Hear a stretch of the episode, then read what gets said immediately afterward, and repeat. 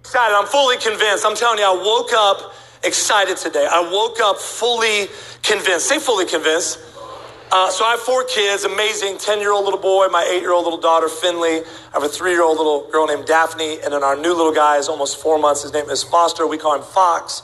He's cool. And then I married way out of my league. Just celebrated 15 years a couple weeks ago. That's pretty cool. Amen. And like she's way out of my league. Like people literally are baffled when they go on our social media. They're like, wait a minute, like is she photoshopped in? Like, because I had hair back then. You know what I mean? Like, and then God said, I'm going to remove that to keep you humble. And then He gave me a great beard, which has actually made me a little cocky, Lewis, honestly. But uh, she's amazing. Like we were at the mall, no joke. This this security guard, this is an honest, honest true story. Uh, a mall security guy walks up and asks her real kind of incognito, like, "Excuse me, ma'am, is this guy bothering you?" She was like, "Who?" And he's like, "That guy." She's like, "That's my husband." And you can tell he's like, "I've been trained for this. Blink twice if you're in trouble." Like you can sense, you can sense it. All right, moving on. I'm fully convinced, and the reason I tell you about my family because I love them. But there's a story that I was reading about a little girl who's similar to my daughter's age who grew up in an amazing life giving church just like I 5, where we don't just believe that the main sanctuary is where the word gets taught, but it's also your kids are getting taught too, parents, all the way up from nursery all the way up. Thank you for your overwhelming enthusiasm. How many y'all excited that your kids are getting taught about the word, about Jesus? Amen. So there's this little girl who, man, she's excited. The teacher, the Sunday school teacher in the children's church, was teaching about Jonah and the whale, and she's like just blown away. She's just taking it in, like, this is amazing. So, wait a minute, Jonah wasn't obedient, so God sent this whale, and then he said, fine, I'll do it. And it's just a, such a cool story. Well, on the following Monday, she goes to school, public school, and the teacher says, guess what today? Guess what today is, guys? We're going to learn about fish. Going to learn about aquatic life. We're going to learn about whales. And she's like, what? Like high fiving her friends. Like, I just learned about whales. And she's excited. So then the teacher begins to talk about how a whale's esophagus is so small that it probably wouldn't actually be able to swallow a human being. She's like, what? So time came time for Q and and man got to the end. She lifted up her hand. Teacher, yeah, yeah. Question. She said, "What about Jonah and the whale?" And she's just like, Jonah and the whale. And she's like, yeah, Jonah and the whale. And she's like, is this a book you've been reading? And she said, yeah, it's in the Bible. And the teacher goes, oh, well, you can't read, fic- you can't believe all, all, things in fictitious books. Okay, moving on. The little girl's like, whoa, why? Because she's fully convinced. So she lifts her hand again. And she says, ma'am, you said that a, a whale can't swallow like a human being, right? She said, yeah. She goes, Jonah got swallowed by a whale. And she's like, oh, back to the Jonah thing again. Oh, so what happened? Well, Jonah refused to go to Nineveh. And so he was like, God, I'm not going to Nineveh. I'll go the opposite of Nineveh. So God sent this massive whale to swallow him up. He hung out in the belly of the whale for three days, played on his iPhone. That's where her theology was a little off. And then she said, then he was like, fine, God, I'll go. I'll be obedient. And he spit him up on the shore. The teacher was like, wow, crazy story. Okay, moving on, moving on. And so they're like, ah, the little girl's frustrated. She's like, no, why? Because she's fully convinced. Say, fully convinced. So towards the end, she said, Any last minute questions? She lifted her hand again. She said, You've already maxed out your questions. She said, uh, Ma'am, this is not a question, it's actually a comment. And she's like, All right. okay. she says, uh, When I get to heaven one day, I'm going to ask Jonah what it was like to hang out in the belly of the whale. Like, drop the mic. Okay? And the teacher's like, all right, if you're going to get mouthy like your mom, okay. So, uh, okay, so Jonah's in heaven, right? So you're going to walk up to Jonah in heaven and ask him what it was like to be swallowed by a whale. She said, yes, ma'am. She said, okay. Well, what if Jonah didn't go to heaven? What if Jonah went to the other place? What if Jonah went to hell? The little girl goes, well, then you'll have to ask him. All right. Come on, y'all. We're having fun this morning. Bing bong bong. Okay. Say fully convinced. I'm fully convinced. We were sitting in a restaurant the other day and the song came up and I thought, man, that's a cool song. What is that? So I just asked Siri, Siri, what is this song? What am I listening to? And she told me, I mean, I was able to download it without plugging anything in it. Went all the way to space. It came right back down in 30 seconds and boom, I have the song. And I had the thought, what if the access to the Holy Spirit was like that? What if when I wake up in the morning and I don't have any hope or I feel frustrated or I don't have peace. I said this earlier, and if you're taking down notes, I always encourage you to take down notes. I know it's part of the thread in the DNA of I 5 as well. Harvard did a study, Harvard Community College, so not quite Harvard, but the stats are true that if you're a hearer only, you only retain 5% in real time of what you hear. So the only thing you heard today is Pastor Jimmy's not here and I'm white chocolate. That's it. But if you take down notes in real time, your retention rate goes up to 35%. That's amazing. If you take down notes and go back and listen or watch the broadcast, your retention rate goes up to 90 to 95%. I said this earlier, but if you're taking down notes, write this down. Any area of my life that does not have hope is under the influence of a lie. Any area, whether that's a marriage situation, an addiction issue, sickness issue, whatever it is, any area of my life that does not have hope it's under the influence of a lie. So today I woke up and there's some things we're wrestling and believing God for and pushing through. And I just kept feeling the Lord. And I said, God, if I had access to your presence, hey, God, I need perseverance today downloaded. I need peace today downloaded. I need hope today downloaded. I need restoration today downloaded. I need a breakthrough today downloaded because this is what I believe. I believe that when we posture and position ourselves in the presence of God and we posture and position ourselves in a position of expectation, I believe that God will show up and download everything you need when you need it. So today, I believe there are three things that he wants to specifically download to us at I5 Church. Number one, if you're taking down notes, write this down. Number one, I believe he wants to download new strength. We're going to go to the words so you don't just think this is my opinion in just a moment. Number one, new strength. Say new strength. Like I, that fires me up. Like brand new strength. That's good. And I'm going to show you in the Bible. Number two, write this down renewed power. Renewed power. And number three, activated faith. So, number one, new strength. Number two, renewed power. Number three, activated faith. Our passage this morning, we're going to start in Isaiah chapter 40, verse 31. It'll be up on the screens. It's out of the Amplified. Watch this. It says, But those who wait for the Lord. Now, pause right there. We're, we're, we're already stopping. In our humanity, a lot of times when something is delayed, we just automatically assume it's denied. But this verse is telling us those that wait, and that actually, that's kind of telling us be patient. We don't like that, man. We're in an instant drive through, quick. Everything has to be faster. The other day, my wife wanted me to stop and get her a salad at Panera, and I was like, nah, there's no drive through. I'm not walking in to get a salad for anybody.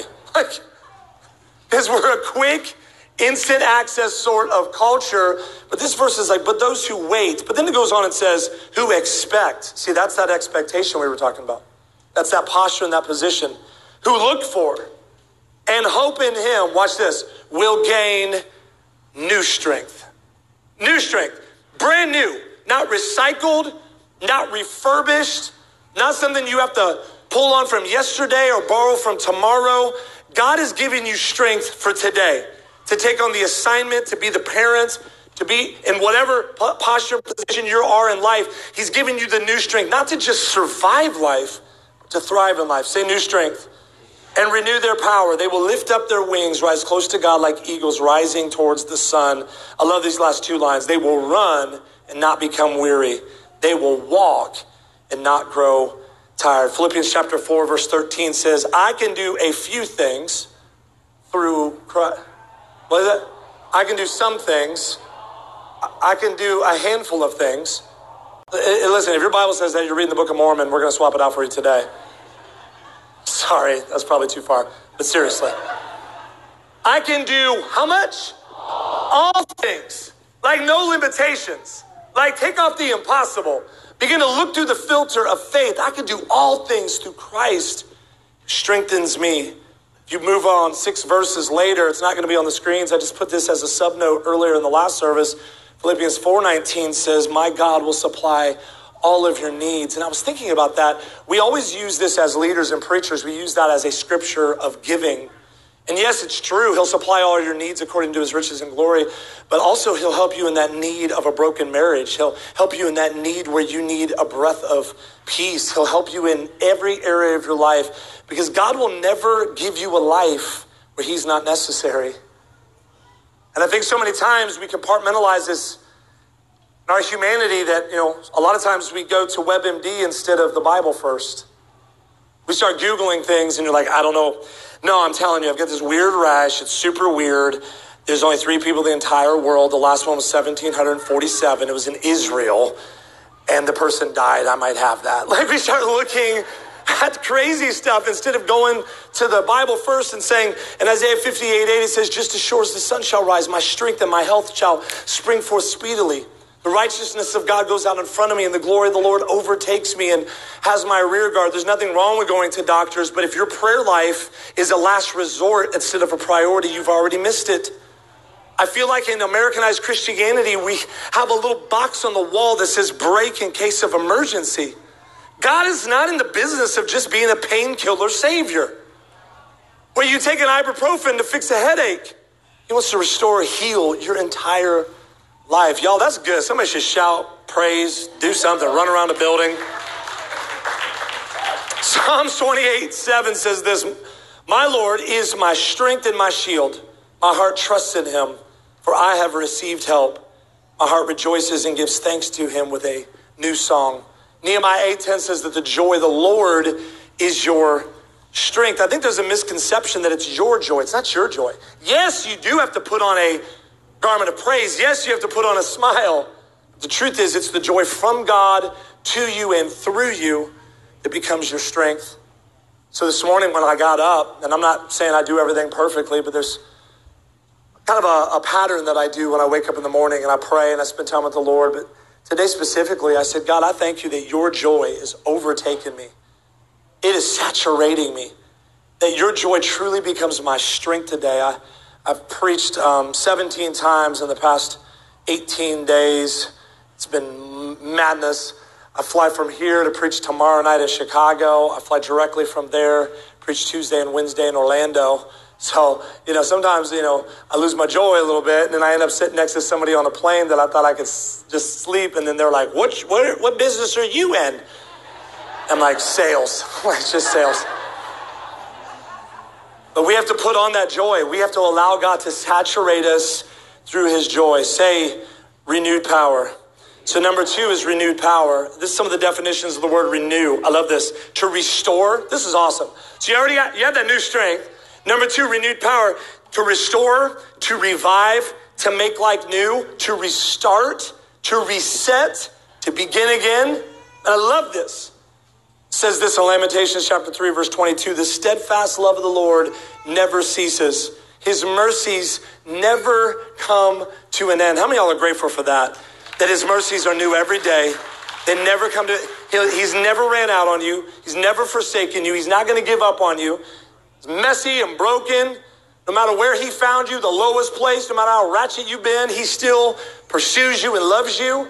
and never comes to an end. And check this out. It says they are new. How, how much? Every morning. So when you woke up today, hopefully brushed your teeth. Amen. Put on some deodorant. These brothers with the Axe deodorant spray, they just keep spraying it on. They're like, it just doesn't seem like enough. Oh, it's enough. We can hear you and smell you coming. His mercies are new every morning. Great is your faithfulness. The Lord is my portion, says my soul. Therefore, I will hope in him. You know, in this renewed power, there's also a rest that comes with this. The Bible says in Matthew 11 28, Come to me, all who are weary and burdened, and I will give you rest. There's new strength. That renewed power, actually, if you really, if you dive into it and start looking into the depths of renewed power, it talks about this rest, this confidence you walk in. It empowers you to walk in a spirit of rest. Ephesians 6, verse, uh, Ephesians chapter 6, if you read starting at verse 10 all the way up to 17, it describes the whole armor the feet of peace, the belt of truth, the breastplate of righteousness, shield of faith, the sword of the Spirit, the helmet of salvation. The starting piece of this armor is the feet of peace. And it literally is talking about you stepping into rest, stepping into a spirit of rest. So when the doctors say you may have to deal with this rest of your life, you say, I appreciate your professionalism, but it is well with my soul. I will rest in the Lord and know that He is my healer and He will show up and show off and move on my behalf. When the your job's saying they may be threatening layoffs and you may be one of the ones that gets cut. You know what my, my God says in Philippians 4 19, we talked about it, that He supplies all my needs. I'll have more than enough because everything I put my hand to prospers. There's a rest. There's an old adage that says it'll roll off you like water off a duck's back. How many ever heard that before? Only white people, like my friend right here. He was like, I know that one.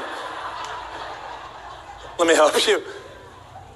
What it's talking about is the feather of a duck has an oil. So when it rains, it hits, beads up, and rolls off. See, when you walk in renewed power, there's like this supernatural bubble that's around you that when people try to come at you and lies are spread about you and there's noise constantly coming at you and gossip coming at you, it just kind of rolls off you like water off a duck's back. How many of you are grateful today for renewed power? I know I am. And number three, I love this last one activated faith. Say activated faith. See, we're all given the same measure of faith, but we can grow in faith. John 16 33, Jesus said, In this life, you'll have trials and sorrows of many kind, but take heart because I've overcome the world. Anytime my wife and I have ever had to walk through anything difficult or hard, we have two options. You can respond two ways. You can freak out, right? Or you can trust God. And my wife and I, in our vows, we said, in this life, we just celebrated 15 years. I told you that earlier. But in this marriage, during our journey, if we're going to go through it, then let's choose to grow through it. Because I don't want to just go through things just to go through them and be like, whew, I survived it. And here's the reality Everybody in this room has survived 100% of your worst days. Think about that. You've survived 100% of your worst days. You're doing better than you think. That's good. Look at the person next to you and say, You're doing better than you think.